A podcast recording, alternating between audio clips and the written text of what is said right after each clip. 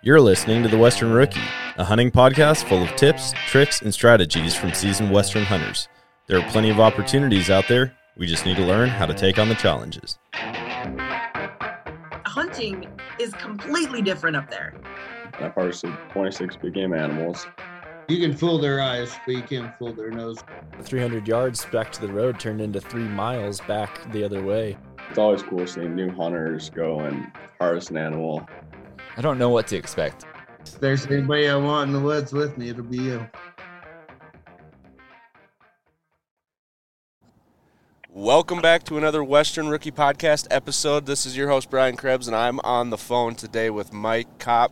Mike was gracious enough to get this podcast in right before he's headed out to the woods this weekend.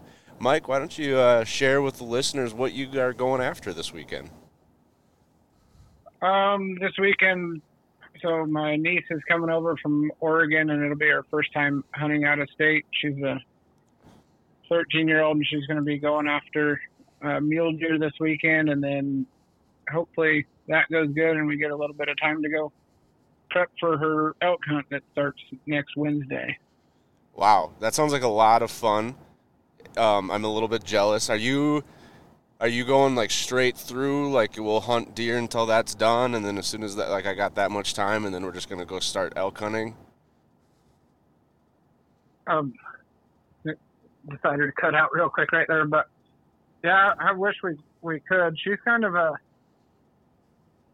she she's got a full plate, so she does a ton of sports, and I was trying to get her to come out a little bit earlier, but she has a four point in school right now, and she's afraid if she misses too much school, she won't be able to maintain her four point. So, so we're going to be kind of restricted to the weekend. So we'll go back to work in school on Monday, and then she'll come back over and and we'll start on elk after that.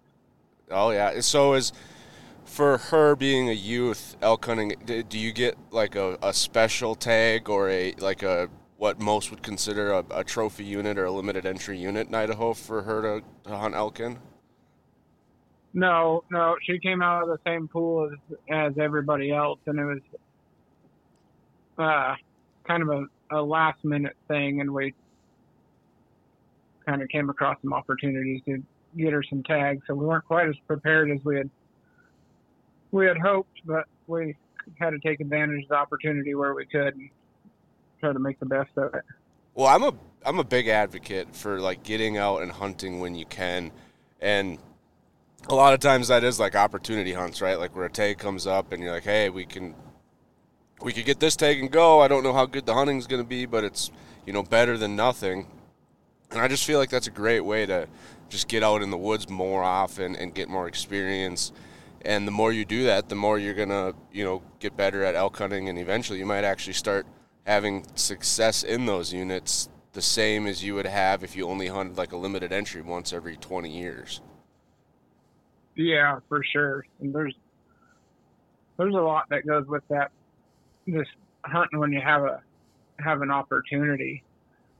I mean in reality like i like to go to my favorite spots. Everybody has their spots they like to go, but I think I've shot taken more animals in places that I haven't been than places that I have for for whatever reason. So you can't really be scared to range out and just go. Even just study a map a little bit and get out there, and they're they're they are where you find them. So just take the opportunity where you can and and get after it. Yeah, that that is very true. I think it's interesting. I th- I've always shot. I've shot two nice bulls, and both of them were in units that I hunted for the first time that season. So one was in North Dakota, one was in Colorado, and I wonder if it's maybe because I mean, obviously, hunting a unit over and over again that that that eventually starts to become a pretty big, like, um, help that helps you out a lot. But I wonder if in some of these newer units where you you're going into the first time, like just typically hunt different. Like you you hunt faster. You're checking out a lot more stuff. You're you're like, oh, this didn't work. Let's go check out that ridge and then this ridge and then this ridge, and maybe you're just covering more ground, and that helps you like seemingly be more successful in new units compared to when you go to an old unit and you maybe have your favorite spot, you just go right to that spot and maybe the elk wasn't there that day. No, I think we've talked about that a lot. I think there's a ton of truth in that. Even even this year, and it's been I think it's a battle with everybody that hunts that they get something in their head and they get hung up on it. But when you're into an area that doesn't have animal that's not producing, you need to change it up. Like this year, I was super confident in an area. It started out good, but we just kept. I mean, we weren't hitting the exact same spot, but we were kind of hitting the same area a lot and beating up the same elk, and they just weren't weren't reacting like we wanted to. And finally, I did what I always told myself I have to do, and left. Like there was elk there, but it just wasn't working, and and just leaving and going someplace else, I was able to be successful. And I think it's kind of exactly the same thing you're saying that you're covering more area. You're not hitting the same spots when you go to a new new area because you don't have like uh, old faithful honey hole because it doesn't matter how good your honey hole is if you just keep hitting it and hitting it those animals are going to leave or they're going to get wise to your games and so coming into a new area where you don't have a honey hole forces you to range out and hunt a little bit different and the elk are going to get hit from an angle that hopefully they haven't been hit from before. So i i completely agree with with your thought on that Yeah, do you when you are elk hunting? I know obviously this weekend you're doing the mule deer, but when you're elk hunting, are you do you hunt more with a bow or with a rifle? Um, I have only had one elk rifle tag in my entire life, and it was a muzzleloader tag in Colorado this year. Okay. So, Mostly I've, archery. I've been archery hunting elk since I was legal to hunt. So I've been I've archery hunted elk every year since I was 12. Have you noticed in Idaho? Um, and so I've asked a lot of people this question the last couple years. We've been in Montana. We were in Colorado archery this year.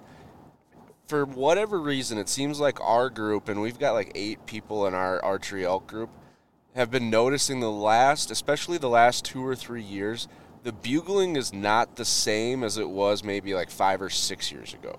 Have you been noticing that? You know, I've thought about that, and like when I was younger and in high school and stuff, we'd be able to call in bulls, and I didn't have near the experience and time, and I mean the all the things on on YouTube to teach you back then, and we could get bulls to come in, and then now it seems like they just don't react like they do but I'm also not sure that it's just not kind of the human brain makes you feel like that, that it was just way better back in the day because I'm sure we struggled back then too. And then we've had awesome days in recent years too. So I've had that same feeling, but I'm not actually certain that they've had really changed that much. Yeah, They I, definitely changed from year to year. This year was extremely difficult, and I felt like I was a rookie and I'd never been out there before, and I should stop blowing my calls. But then I came back with civilization, and it sounds like there was a ton of people running into the same issues this year. this year we struggled a little bit in Colorado. It was a new unit, um, but the weather was fine. We had you know a dark moon. It was uh, third week in September, and we did not hear an, a, like an abundance of bugling. But it was also a new unit, so we weren't sure how much elk were really in that unit. Last year we saw elk. We saw a lot of elk. I mean, we were seeing them. We, we could glass them, and we weren't hearing them. So that was kind of the the you know what told us is like they're just not talking today or this week. It was kind of we got into some hot weather too, so that you know that never helps. Um, but I always want to ask locals because we only get out for seven days of hunting, and so you could easily say, "Oh, they didn't rut this year." Well, maybe for the seven days you were there, there was a moon phase or a weather pattern where they just didn't bugle during the daylight, and and that was the only you know that was the only taste he got. Whereas like local, you're going out every weekend throughout the week. You maybe take a week off during the rut, and you can say, no, they were there. They were bugling. We had some great days. It was just you know they bugled on the 24th and the 25th, but we pulled out on the 23rd maybe. So Uh, and I don't, I personally don't believe. I mean, obviously the weather has an effect on them. Every now and then a big storm will come through. There's elk there the one day and then they shut down. But usually that early season stuff, or I guess clear through the season, I found that I think the elk are when they're supposed to be bugling, they're gonna be talking someplace. So, for example, last year James and I were out hunting and we were finding elk, but nothing was talking. They weren't really playing that good, not huge numbers, and we were just trying to hit areas, cover ground, try to find where the elk are because they just kind of float around like a cloud. Sometimes they're just not in the same spot. One spot will be good one year and then ghost town the next year. And I think it was the we hadn't really heard anything and I think it was like the 6th of September. And we dropped into one drainage, and the entire thing was lit up with bulls bugling. And the exact same thing happened. Uh, I was hunting, shoot, it's probably four years ago.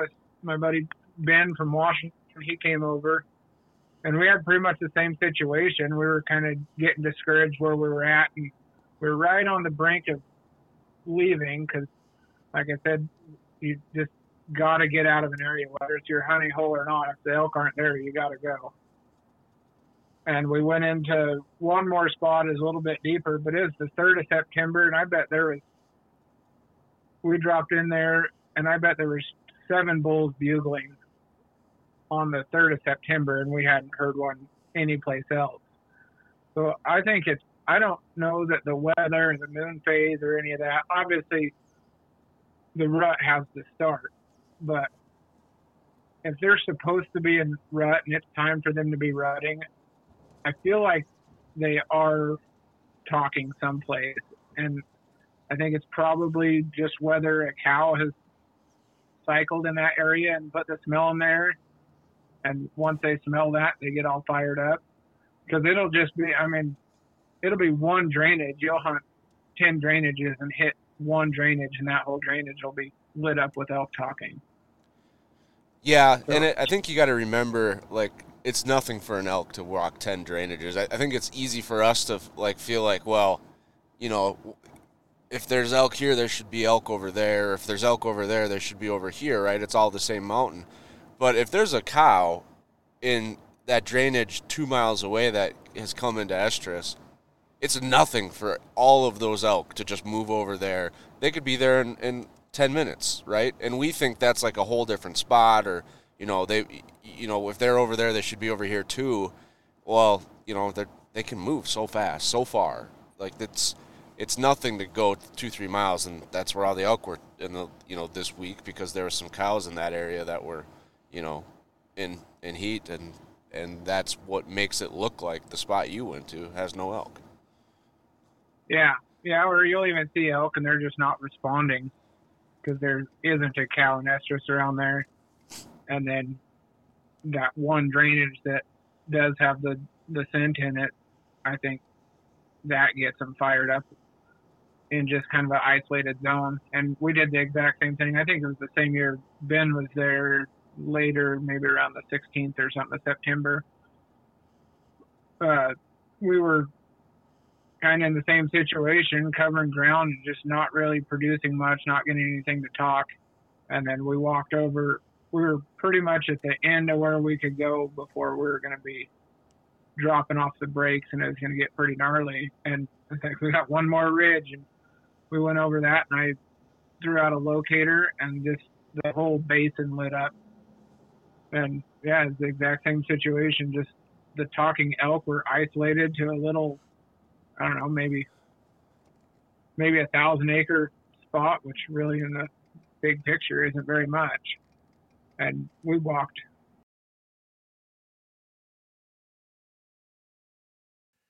This episode is brought to you by Steelhead Outdoors, creators of the only American made fire insulated modular gun safe on the market. That means you no longer have to convince three or four of your buddies to help you move your safe. No more blown out backs or pulled muscles, and no more dings and dents to your home.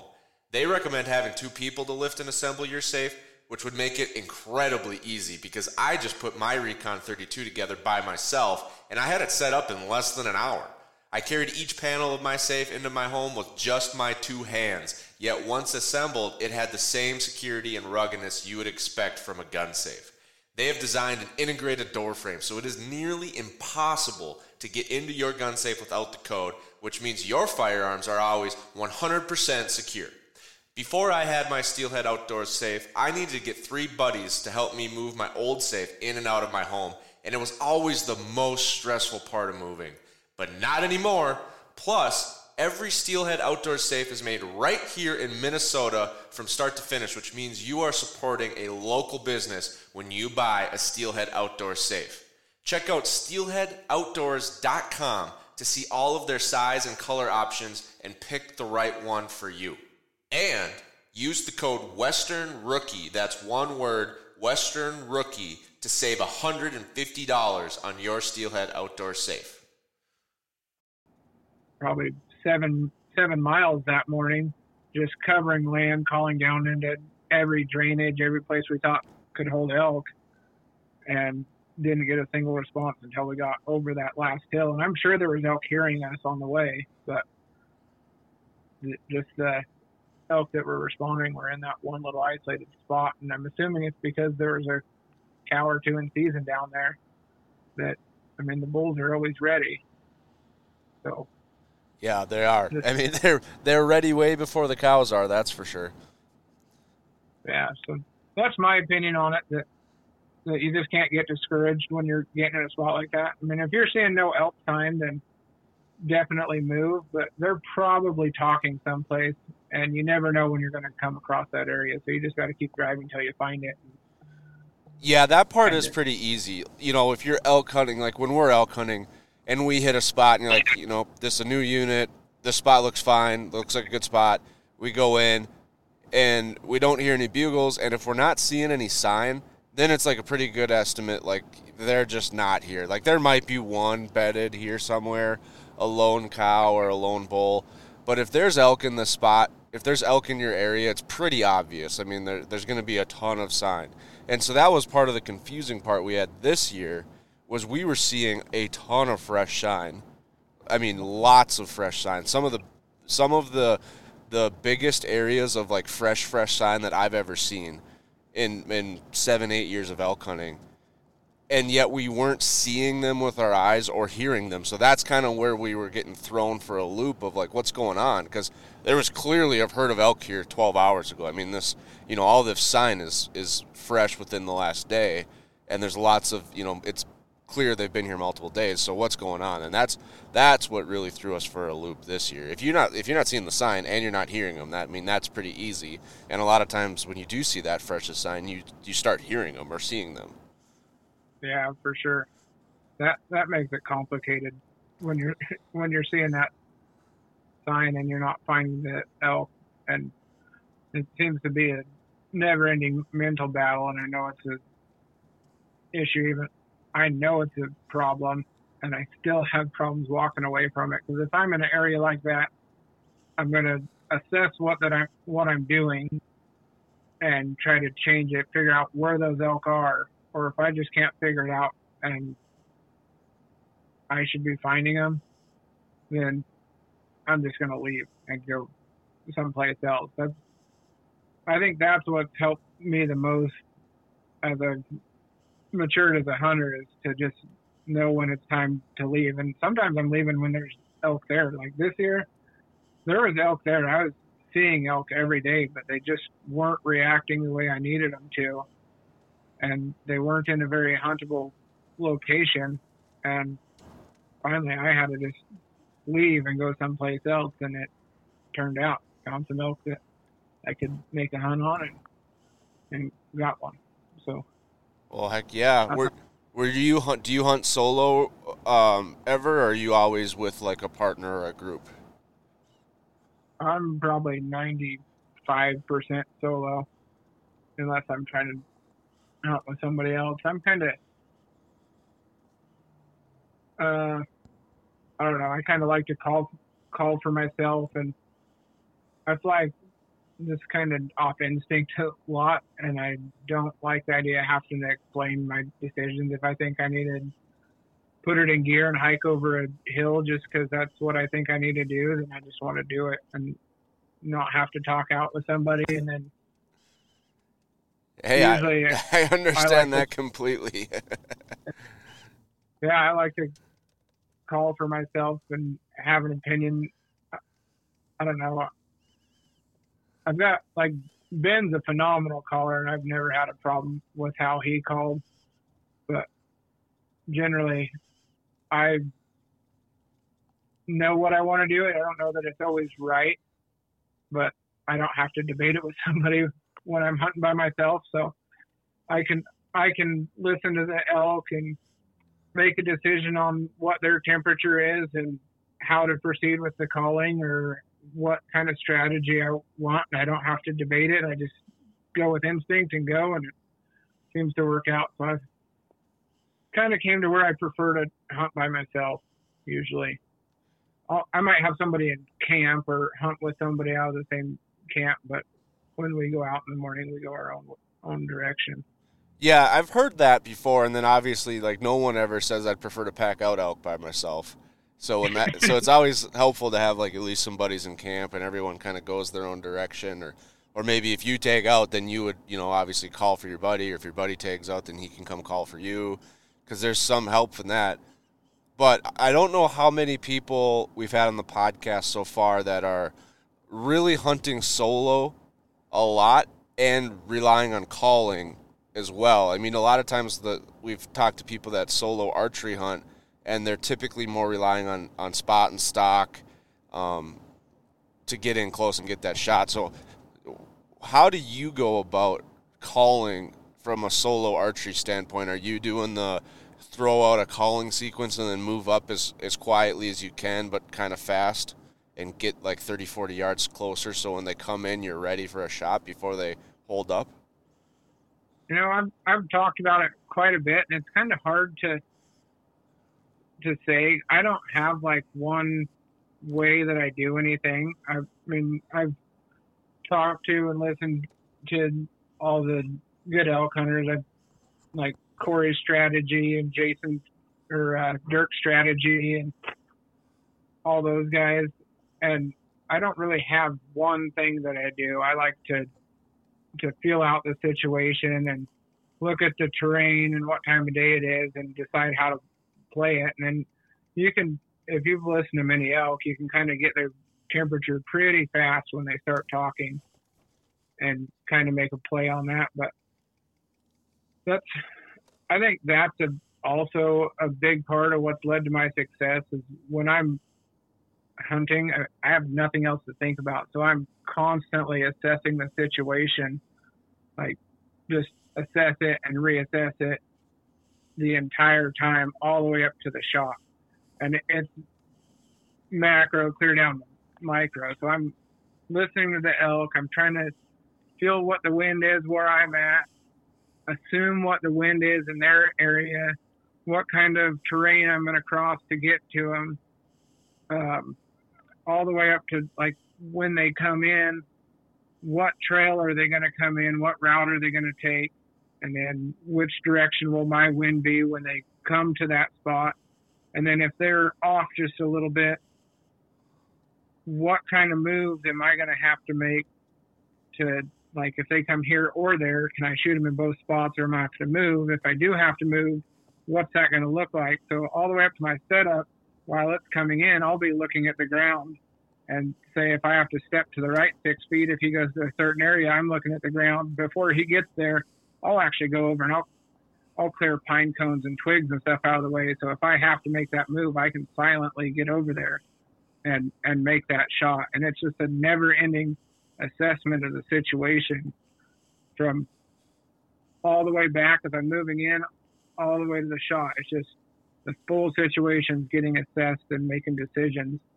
So, and that's all the way down to calling. I'm seeing how he's reacting, if he's moving. If I think he's moving towards the bed or towards feed, they're pretty hard to turn. So you have to take that into account that you're probably going to have to be more in the line of where he wants to go, or if he's in his bedroom, you got a little bit more free range because he could go 360 out of the bedroom to defend his herd. And yeah, it's just a constant assessment. And so when it comes to calling, it's kind of the, the same thing. I, I use a lot of the strategies that you hear preached over and over, but I read the situation and I alter it to, to that situation to do what I think is going to make it work best for me. Yeah, I like that, and I like how you said earlier. I try to take their temperature um, because it's like you said. You can you can start to get there. Sometimes it's easier than others. When it depends on the elk and depends on what they do, and it obviously depends on how many you've heard. But I like this year we had a bull that I mean we did a locator and he almost cut us off and was just deep and and raspy very aggressive, and we both looked at each other and were like, "That bull is angry. He's close, and he's not happy." And so we kind of figured that's how we were going to play it. That he was probably a herd bull with cows. He probably got a little startled that another bull was getting close to him, and we were going to play it that way. And we moved in. Well, then we heard a bull bugle like 400 yards away, and we're like, "Oh no, he's you know he's on the move. He's probably trying to bring his herd out of here." and so we thought we had to keep moving in after him. Well, it turned out there was two two bulls, and the first one was still really close, and the second one was the one that we heard, you know, farther away. And unfortunately, we kind of like bumped into the herd as we were trying to get to that what we thought was a, of the bull moving away.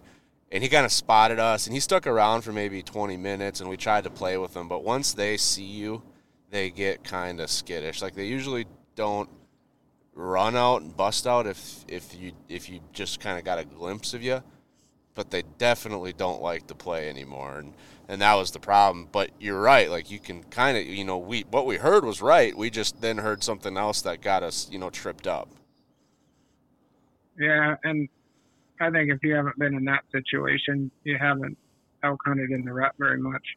Yeah. Multiple bulls. It's easy when one's like north and the other one's south, and you're like, okay, well, that's definitely two different bulls. This was just like the perfect mix of un, you know bad luck where it was just the right amount of time that a bull would have made it that far, and you know typically it's pretty common that you know you'll have to be chasing down herds, and so that was just kind of the mindset we were in, and unfortunately we. Uh, played it we, we put in the wrong play and ran it and it didn't work out for us he got, I got into 60. I mean, I was close. I was in the game. Probably would have had a shot if I had, you know, an open window, but it was, you know, a frontal at 60 through the brush. That, obviously, that's not a recipe for success. Yeah, I've I've definitely been in that exact situation. You'll have a bull working and his satellite or just a whole other bull bugle 400 yards away, and you think he moved off, and then you run into him, or even more often than that, you kind of get booty blinded by one one bugling, and you know you have a pin on where that bull is because he's bugling over and over. So you're there, you moving in because I I hunt really aggressive. I just try to push it to the limits of what I can get away with, and so I'll close the distance as much as I can and aggressively, but it bites me in the butt quite a bit because I'll be pushing in on them and the cows range out a 100 yards off that bull, and I'm keeping tabs on where that bull is and kind of blinded by his bugle and run right into his cows. And then once they leave, it's usually game over. I mean, you can definitely get them to come in after you blow the cows out, or it has worked in, in advantage by chance before because they'll blow out past you and then you end up between him and his cows. But it's not generally a good thing. Yeah, no, it's. I like how you say blinded by bugles. That'd make a great T-shirt. But you're right. Like if you never want to run in and bump the cows on purpose. Like I mean, maybe some people like, hey, I want to try this, but most of the time you're like, well, I don't want to get busted. I want to get as close as possible without getting busted. But if you do get busted, it can be a pretty good uh, tactic to you know run to the center of where the herd was and pretend you're a you know a mature bull trying to steal his herd. And especially if the bull didn't see what busted his herd, he might believe it and just come in, you know, seeing red he might get blinded by bugles too. Yeah, yeah, and that's definitely not a strategy I would I would suggest somebody try, but it's that read the situation, constantly reading it, and something goes south, you might be able to take advantage of it and make something happen. So Yeah, that's like that's not even a plan B. That's like a that's like an audible. Like plan A, we're gonna try to get as close as we can. Maybe plan B is you know we get tripped up, like we see some cows or we run out of cover, so we have to stop and start calling from here.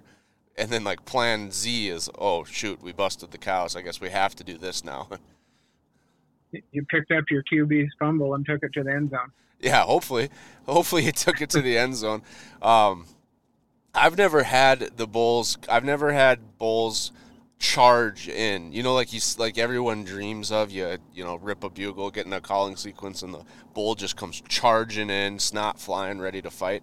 I've never had that happen before, but we've had people in our group that have had it happen before, and man, does it sound like exhilarating. I mean, that's that's why everyone does it. Is that moment right there, and unfortunately, it, it's not as uh, common as you'd hope. Yeah, as cool as it is, I just assume they don't do that because you got some good nerves if you could make a good shot with that happening. you you got to stay pretty cool, and that's a tough time to stay cool. Well, my in my um in my little fantasy, how I play it out in my mind, he just runs in so damn close that it doesn't matter how much nerves I have. I still, you know, I'm pl- picturing a four yard shot that all I got to do is just hit the trigger and I'm gonna get them. yeah, that's about how my second bowl this season went. It was it wasn't far from that, but it had nothing to do with with me calling. You just got one yeah, to come right in on you. Um, I was right next to one of his satellites, and he saw that it was next to one of his cows, and he just let a scream out and charged that satellite, blew it right past me, and stopped standing right next to me in the wide open. I, I didn't know. I kind of had a hesitation because there was nothing between him and I, and I was like, "Well, it's now or never." So I drew back, and he turned and looked at me like, "How the heck did you get there?" And luckily, he hesitated long enough that that I was able to get a shot off. But yeah, he ran. I don't know. He was 15 yards or or less in the wide open, but he just came after a, a satellite bull and chased him right past me and stopped right in front of me. So that's incredible. What's the closest you've ever had an elk, a, like a wild elk, not a you know zoo elk or a Yellowstone elk? Mm, I shot a 370 bull in 2014, and it was six feet. Oh my gosh. That is nerves of steel. A 370 inch bull? You're not talking like a 370 pound bull, right? no, his, his is 376 point. Oh my gosh. At six feet. So you basically could touch him with your arrow before you drew. No, I didn't get him shot right there. So he, he didn't go by the playbook. We saw him coming, my boss was I was hunting with somebody at that time. Uh, my boss came out with me, and he was calling, and we seen him coming all the way down the ridge from forever away. And we kind of read the situation, and like, well, he's going to walk right here. It's obvious what the path to get from A to B was. So I backed up under a big juniper bush and figured he was going to walk right in front of me and it'd be easy money. Well, for some reason, right before he got to me, he turned and went under the same tree I was under. And I knew the wind was bad. And I watched it, and he walked right in front of me, and he stopped about, I was probably even with his neck, maybe the front of his shoulder. And I was just waiting for it because I knew exactly where that wind was going. And I seen his nostrils flare and then his eyes got big and his nostrils flared one more time and he broke and ran up this little cut bank and it was like the only time I didn't have a reed in my mouth. So I drew back and ran out from under that tree, mewing like a dummy with my voice, and he stopped just long enough, turned back and looked at me, and I got a shot off at about. He stopped it. It was right around 20 yards, and was able to get that shot in there. Luckily, with everything going on, and he only went. I don't know. I don't know if he went 60 yards, but yeah, he was way too close to draw the bow back. That is the craziest story I think I've ever heard. That's probably the craziest elk hunting story I've heard to date on the podcast. Having a 370 inch bull under the same tree as you, and then yeah. still getting it, you know, still getting the shot off. Oh my gosh. Yeah, I got a little bit lucky on that one, but that was pretty cool. And then I had one at, I had one at full draw at six six yards last year, and that was a beautiful bull. I didn't even get a shot at him. He, I came over the hill. Well, I was actually, so there's a old guy that was hunting in the area that I was at, and he was supposed to be in this drainage below me, and we kind of leave that to him, just out of respect for him. That's where he likes to go, so we just leave it alone and I, there was a bull on the ridge across from me bugling and I could see him. He was in the open kind of. And then there was a terrible sounding bugle down in the bottom and I thought that was the guy hunting the drainage, which I found out later wasn't hunting the drainage. So it was just a bull that needs bugling lessons.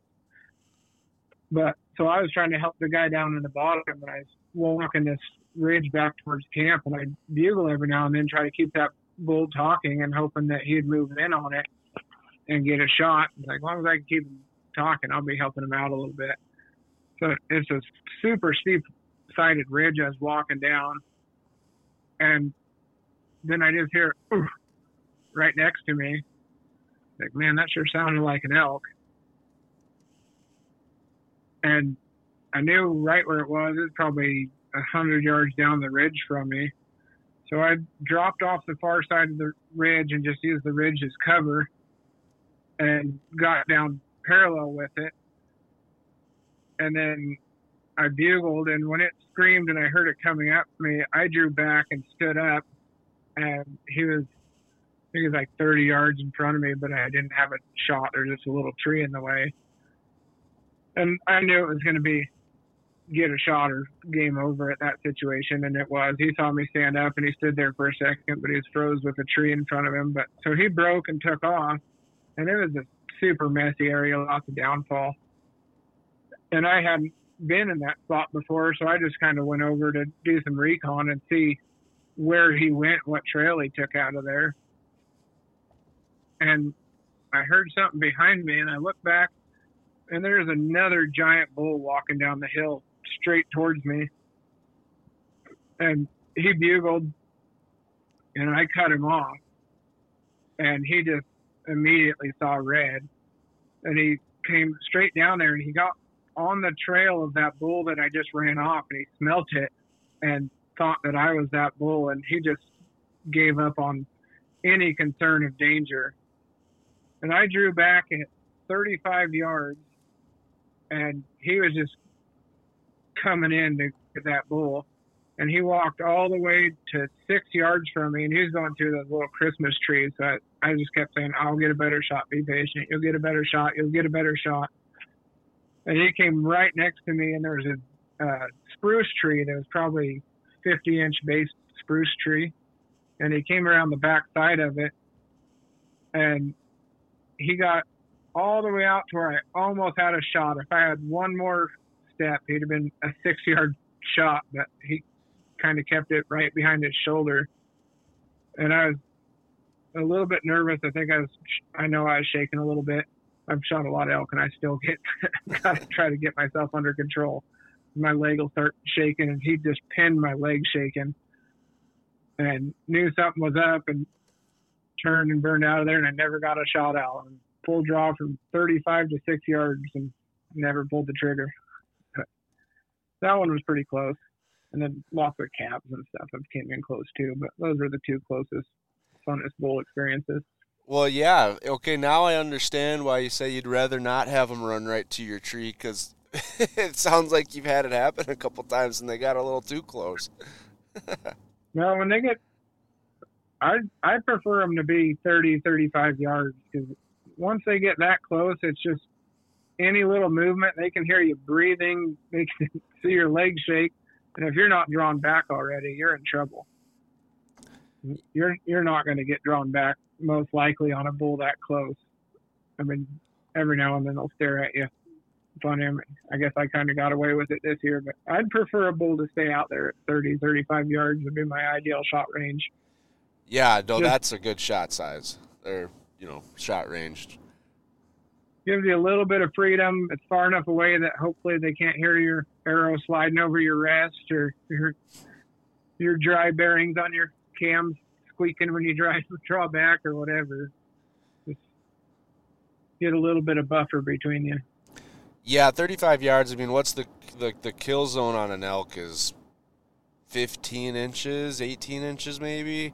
18 is probably pushing it, but I mean, it's a big circle, so you know, it, it doesn't take a lot of practice with a bow to be consistently drilling drilling an elk at 30 35 yards. Obviously, when you're calm and collected. I like I laugh when you say I've shot a lot of elk and I still get nervous. I was like, I just shot a whitetail doe last weekend and I was I had my heart rate going.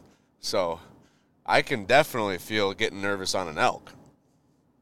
No, I think when you got to keep your stuff together, but I, I think if you don't get a little bit excited, maybe you should find a different sport. Oh yeah. Yeah. I mean, that, that doesn't go for everybody, but I get pretty darn excited. I mean, I've had bulls come in and I'll I'll shut my eyes. Like I don't even want to look at them. I just know where they're at. Don't look at their horns. Don't look at anything.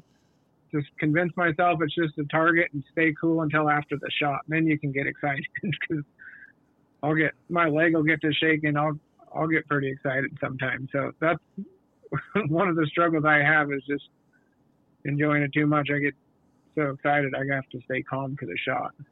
Oh, I feel that too. I mean, I almost like when you when it when you think you're going to get a shot and you hit like when you first think this is going to happen and you get hit with that first wave of adrenaline. I almost prefer that to not actually be the shot. Like I like it to you know, like he's going to come in, he's coming in, he's coming in, like you get the adrenaline build up, he's at 60, 50, and all of a sudden he stops behind a tree and like for a minute or two and then you get a chance to like all right, now breathe. Now calm back down.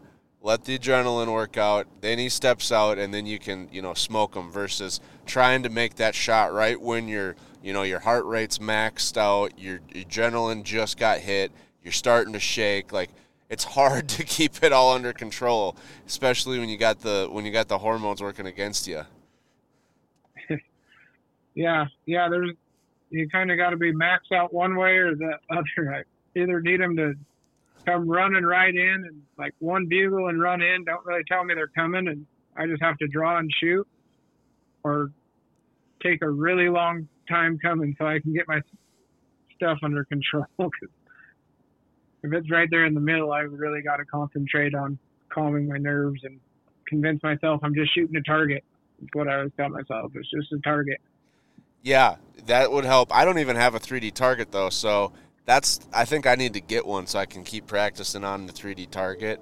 I think that would help a lot for for like target panic on a real elk or an animal because it's like even with the whitetails, like I get when I think it's to happen, like I feel the heart rate start to climb and I've got I just got to like remember to breathe slowly.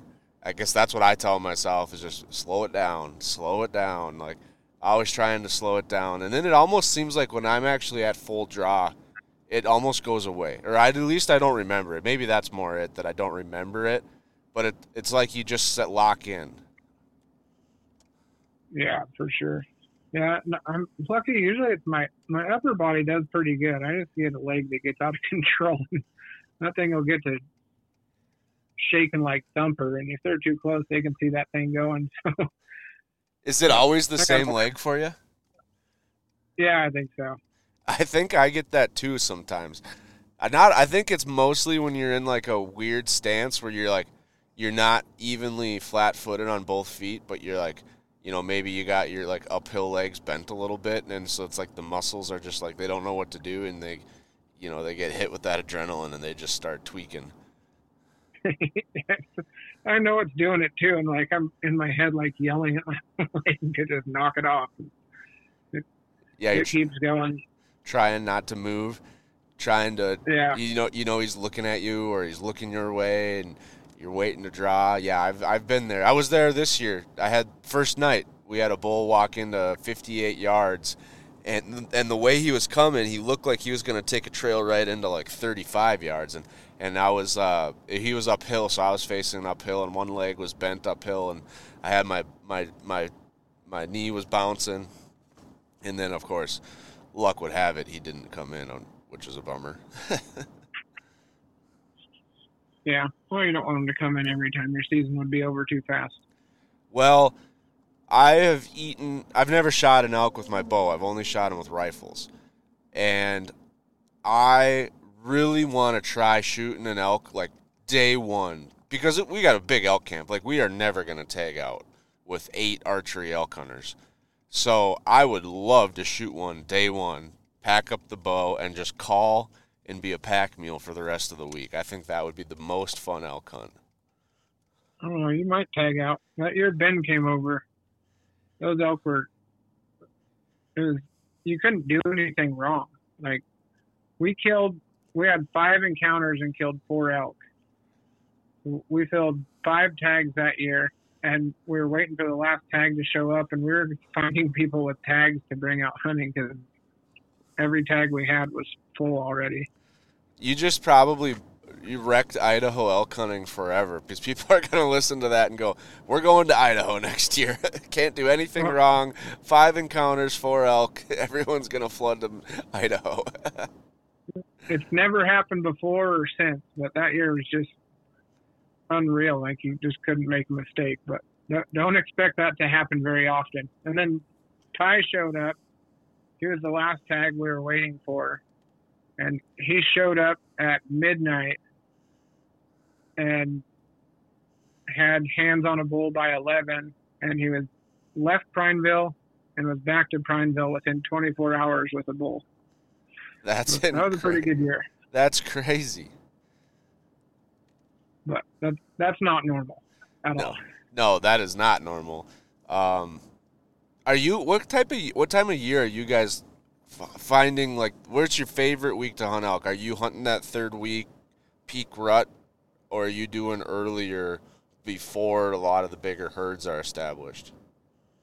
I don't know. I always have a debate with myself. I mean, we go when we can hunt. We we don't really when you can hunt, you go. Which I've actually been pretty blessed with bosses that have allowed me to have about as much time as I can can use. But um, it's usually just go when you can. If the moon's not good, but you have time, you probably better be out there going. And I've thought about what's best. So definitely later in the season, even you know third week and on, there's a lot of talking. You hear a ton of elk, but I almost feel like they're you won't hear as many, but I feel like they're easier to call in in like that first like week and a half of September. Like the first week's usually pretty slow, with the exception of a couple times, like that one on the sixth and the third. Those were just full rut fests early in the season, and we'll get into stuff like that every now and then. But in general, not really the first week, but you know, about a week and a half in, they're starting to talk pretty good. But I feel like they're a little more responsive to calls. Like they're trying to get their harem put together, and they'll actually come out and hunt for you a little bit towards the end of the season. I don't know if they're just so beat up, and a lot of the cows are bred already, and they're just kind of being a little more lethargic. They'll talk a bunch, but they're just don't seem to be running in quite as aggressively to me. But there's always outliers on that, so that's why it's always an internal debate with myself of what actually the best time is. So, and I guess the answer is the best time is when you can go. Yeah, that's for sure. It's I've always asked because like we pick a week. We just say, "Hey, we're going this week. Everyone's taking vacation, but which week should we go? Should we go first week, second week, third week, fourth week?" And we've always pretty much gone the third week and and I'm starting to wonder, you know, should we not try the second week, maybe the you know tail end of the first week? And I don't know. I mean, no one ever knows. Some years it might work out great. Some years it might not. But I'm starting to wonder if like we're we're seeing more and more pressure every year, especially like everyone wants to go that third week, and maybe that's affecting how they're reacting to calls a little bit. Maybe like what you said, some of the cows are getting bred, the herds and harems are getting bigger and bigger, and it's just hard. I mean, obviously it's harder to turn a full herd. I mean, you can't. It's hard to pull a bull away from a herd. So now you're, you know, you're kind of hunting the satellites and the raghorns running around on the edge of the herd. Yeah, and then like this year's, well, I don't know if this year is really a good example for anything because the elk were just so strange to me this year. But when I ended up shooting my bull, I actually stalked in on him. They were bugling like crazy. I watched a bunch of bulls and then sat and waited for an opportunity, and I didn't have a very good one, but I took it and it worked out. But I thought there was one bull, and then I seen one drop in, and that was the distraction I waited for to move in. And so I thought maybe there was two bulls, and it was just it was it was a horrible spot. Like it on paper should have never worked out because there was just an island on tr- of trees on top of this steep finger ridge, like just a tiny thing. Well, I got up there and there was four bulls in this little maybe 100 yard patch of trees and they're they're screaming like crazy but he's allowing them to be there so they're not really ranging off to push the bulls out or being that aggressive and i don't know if that's a year specific thing but it's kind of how i feel like they get towards the end of season is they're talking a lot they're irritated with each other but it just doesn't seem like they're being as aggressive and moving as much or being as responsive physically to calls. So vocally super responsive, but I I think it's a little bit easier to call them in more around that second week. Yeah, that might be something we have to try next year is going a week earlier than we normally do. And I mean, there's some spots where we go and we have good luck every year. Um, I think in our spot in Wyoming, we've always we've always tagged bulls. Uh, we've got a spot in Montana that we've always tagged bulls, and so I think there's, you know, there's definitely things that, you know, we we've found that work, but it seems like some of our new spots that we've tried to go to these last couple years, they just weren't cooperating as much as we'd hope. I mean, it's you know we're flatlanders, and so when we go out there, we're gonna mess up. We're gonna mess up the first five encounters unless we get un- unbelievably lucky. Well, you got to have five encounters if you're going to mess up the first five, you know, or you got to have six, right? Well, you know, this last week in Colorado, we only had five encounters in the whole week in in the group, and so we just didn't, you know, we didn't get enough reps to get that experience and get back in the groove and and to get it right. And I think it just it obviously helps. The more encounters you can have, the faster you're going to learn, and the more success you're going to end up with. Yeah, you might not be alone in that. I don't people know I kill a lot of elk. They don't know how many I run off before I shoot those. well, I think none of us know how many we run off before we shoot the ones we shoot. But yeah, you uh two elk in one year. So what do you do with all that meat? Um so for my family I'm mostly well, I guess Ella and I are pretty much the only hunters now. Her dad got into hunting. He actually so Ella called a bull in for her dad last year when she was 12 years old. Called a bull into 20 yards and he shot it. So we had five elk last year in the family, so we had too much meat for all of us. But usually we'll take the meat and then my brother's got a family and then my sister's family and my mom and we'll spread it out between all the houses and be able to get through it and then if we have too much meat it's definitely never an issue to find somebody that needs more meat or that can use it. Or last year, we were just super successful and lucky last year. So we actually ended up giving uh, one house needed an elk. So uh, Riley gave her elk, entire elk to to some friends, and then Ella gave gave her mule deer to one of my sister's friends that needed it, and then uh, guy I work with, his family didn't have any luck hunting, and they were kind of feeling the pain. So I gave my mule deer to them last year because we had, I mean, there's no way we had five elk and I think three deer, four deer that year. So we had more than we needed, so we we were able to share it. But there's never an issue getting finding somebody that'll take meat and make good use of it. You're like the you're like the uh, you're like the local town butcher shop where people can just come and say, "Hey, I, can I get like 25 pounds of elk sausage or, or making tacos? Can I get some elk meat?" And yeah, we got like six of them. How many do you want? yeah, not every year, but we were we were pretty lucky last year. That is pretty lucky. Uh, do you do all of your own butchering then? Because I got to imagine, like, especially with the way prices are these days, if you're bringing five elk into the butcher shop, I mean, that's like a second mortgage to get all that processed. Yeah, we we do all of our own. I've only bought. Somebody recommended a butcher to me one time, and I was strapped for time, so we brought one antelope in to a butcher and it was the full horror story. I mean, I think we got all of our meat back, but I I got a so that antelope didn't die quite like I'd hoped, so I put a follow up shot on it that hit it high, and so I brought it in. And when I got my meat back, I opened up a pack of back straps, and it had a perfect broadhead hole with hair through it, right through the middle of one of the steaks they, they packaged that shot backstrap right up like it had never been shot before.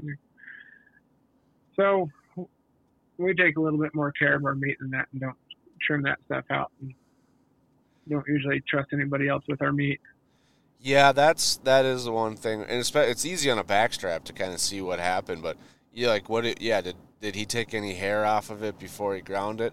And I, I mean, I personally know butchers. Obviously, they're they're great people, but when you have 200 people dropping deer off and you got to get it all processed like you can't spend that much time with each one like there's there's stuff that's going to end up in the grind like hair or fat or gristle and you just never but when you bring it in you just never know like you know did did did this uh, package get a bunch of hair ground up in it or or what's going on? So i like to do it all myself. I enjoy it too. I mean that's part of part of the process that i part of the reason why i do it is i just really like doing all of the meat myself and and doing it maybe the way I like to do it instead of just getting back packages and and so that's what we do too. We bring everything in unless we're strapped for time or there's a reason why we can't. But you know, the last elk we shot that we brought in, I think we shot two elk and five people and we were all going different directions when we got back home. And so no one could help, you know, you know not everyone could cut, help butcher it. So we brought it in and you know, you get like, well, I want this much this and this much that. Well, it was like three, four hundred dollars for each of us to get two elk butchered. I'm like, you add that up, that's it was like fifteen hundred dollars. Hey, you might as well go to the store by the time you buy your tags and pay a butcher. But yeah, that's a good point. That they do as good as they can, but it is their job, and the more animals they get out the door, the more money they make. So if they took the time and care that we do into our own meat, there's no way you could afford. If they want to make a living out of it, the price would just be so astronomical you could never afford it. So that is a good point. It's not because they're trying to do a bad job that they are trying to make a living. Yeah, I, I, I got to imagine if I was a butcher, I would hate hunting because it's like unpredictable. Everyone wants it now. Everyone wants to drop it off now. They want to drop it off at midnight because they didn't get out of the mountains until you know you know what I mean. Like it would, it would just be like a week full of a constant headache. Yeah, yeah. There's a lot of butchers around here that I've talked to, and they've switched to where they're only taking, you know, their beef and pork and their normal customers, and they don't even screw with it. I'm sure for their friends or whatever they do, but they won't even touch game. Yeah, or you can. A lot of butchers around here doing the same thing, but like they'll they'll make sticks and sausage and stuff, but you have to bring in your own demo, deboned meat, um, which you know we I have like the sausage stuffer and the mixer and a lot of the smokers and my dad and my brother own the the grinder And so it's like if I got the meat deboned, I mean, we did the hard part. We might as well finish out. Yeah, except for stuff and pepperoni sucks, but we we do all that ourselves too, and we have fun with that and figuring out how to switch the recipes up and change it and the cooking methods and all that to make our pepperoni and summer sausage and brats and all of that. It was kind of fun. I don't know. It's kind of like tying your own flies. You can go down to the store. It's not really practical to tie your own flies because you can buy them so cheap and not take your time. But there's something about it that it's something that you made and did yourself that's more enjoyable. So eating the broths and pepperoni that you made in your own kitchen has its own factor to it that makes it more enjoyable. Yeah, I mean, when was the last time you bought a bag of jerky at the gas station and you brought it over to your buddy's house? And you're like, hey, you want to try some of this jerky? And they're like, uh, I don't know. I mean, sure, I guess, but I could have, you know, you know, you're never proud about that. But if you make some jerky, like, hey, you want to try some of my venison jerky? Everyone's like, oh yeah, sure, give me a piece. Yeah, for sure. They're way more excited to eat that. Everybody likes homemade jerky more than the store bought stuff. Nobody gets it. They'll eat the store bought stuff, but they get excited when you share the homemade stuff with them. Right, yeah. The store bought stuff to me is like a backup plan when I'm on a road trip and I just like I don't want to eat something that's gonna make me feel like crap. So I'm like, well, jerky is as clean as it gets. Um, so I'll buy that. But yeah, you never like proud to go share it with somebody. no. So uh, it's kind of fun. We're so strapped for time all the time. It gets a little bit difficult on that side, but the actual process is enjoyable, especially if you can have some, some yeah. friends come over and make it more of a social event than a job. Well, it sounds like you'd have more time if you quit packing out so many elk. yeah, that'd probably help a little bit. I get done with my season and go straight into Ella's season, and as soon as we can get through through those, we go and chukar hunting and then steelhead fishing, straight into salmon fishing, and then it's right back to archery elk again. So it's a full year, all year, every year. Yeah, that's that's. The... I don't have any free time, but it's by choice because I'm doing what I want every weekend. That's the dream. That sounds like a good life. Yeah, it's good. We were lucky last year. We were all the way from start of September to we got our Riley got her last elk on December 26th last year, so that was a long elk season for us. No, Grandma shot her elk on August 1st, so because there's a early cow season in Oregon, so we hunted from August 1st till December 26th last year. Sounds like Grandma's the smart one. I'm getting my work wrapped up right away. I'm doing it August 1st, and I'm done. she did it again this year. I don't remember what it was, like August 3rd or something. She shot her elk this year. Got it out of the way. Yeah, enough of this silly business. I'm just gonna knock her down and and call it good. yeah, she's learned something. Well, awesome. Well, Mike, man, it's already been an hour. Time flies when we're talking elk hunting, and I um, appreciate you calling in tonight. I know you are got a full weekend ahead of you trying to get a mule deer for your niece. So I appreciate you being here tonight. Wanted to give you a chance to to share with all the listeners if they want to follow along and see some of your adventures and, and some of the elk and, and deer that you've talked about here tonight. Where can they find you? Um, probably the best place is just follow my Instagram account. If I'm I'm not very good at keeping it up to date, I usually get the good pictures or a story in there, but I'm not that great on social media, but it's m dot Kaupper k a u p p e r is my Instagram. And jump on there and hopefully have something entertaining, or feel free to ask me any questions. I don't think I was a little bit worried coming on the podcast. I'm not that great at at talking, but shoot, we talked for over an hour, and I don't even think we got the tip of the iceberg. There's so many directions elk hunting can go, and yeah, well, like I said, it's uh, it's a lot easier than you think when you're talking about hunting and, and talking about it with another person that, that loves hunting. So time does fly. I've found that time and time again, I'll look down at the podcast board and be like, "Oh wow, it's already been an hour." I feel like we just got started. Yeah. Well, awesome. Thank you, Mike. Thanks for being here. Thank you for listening, folks. Everybody wish Mike some good luck this weekend in the Mule Deer Woods, and, and we'll have to follow up later. But I appreciate you being here, and thank you once again, folks, for being here as well.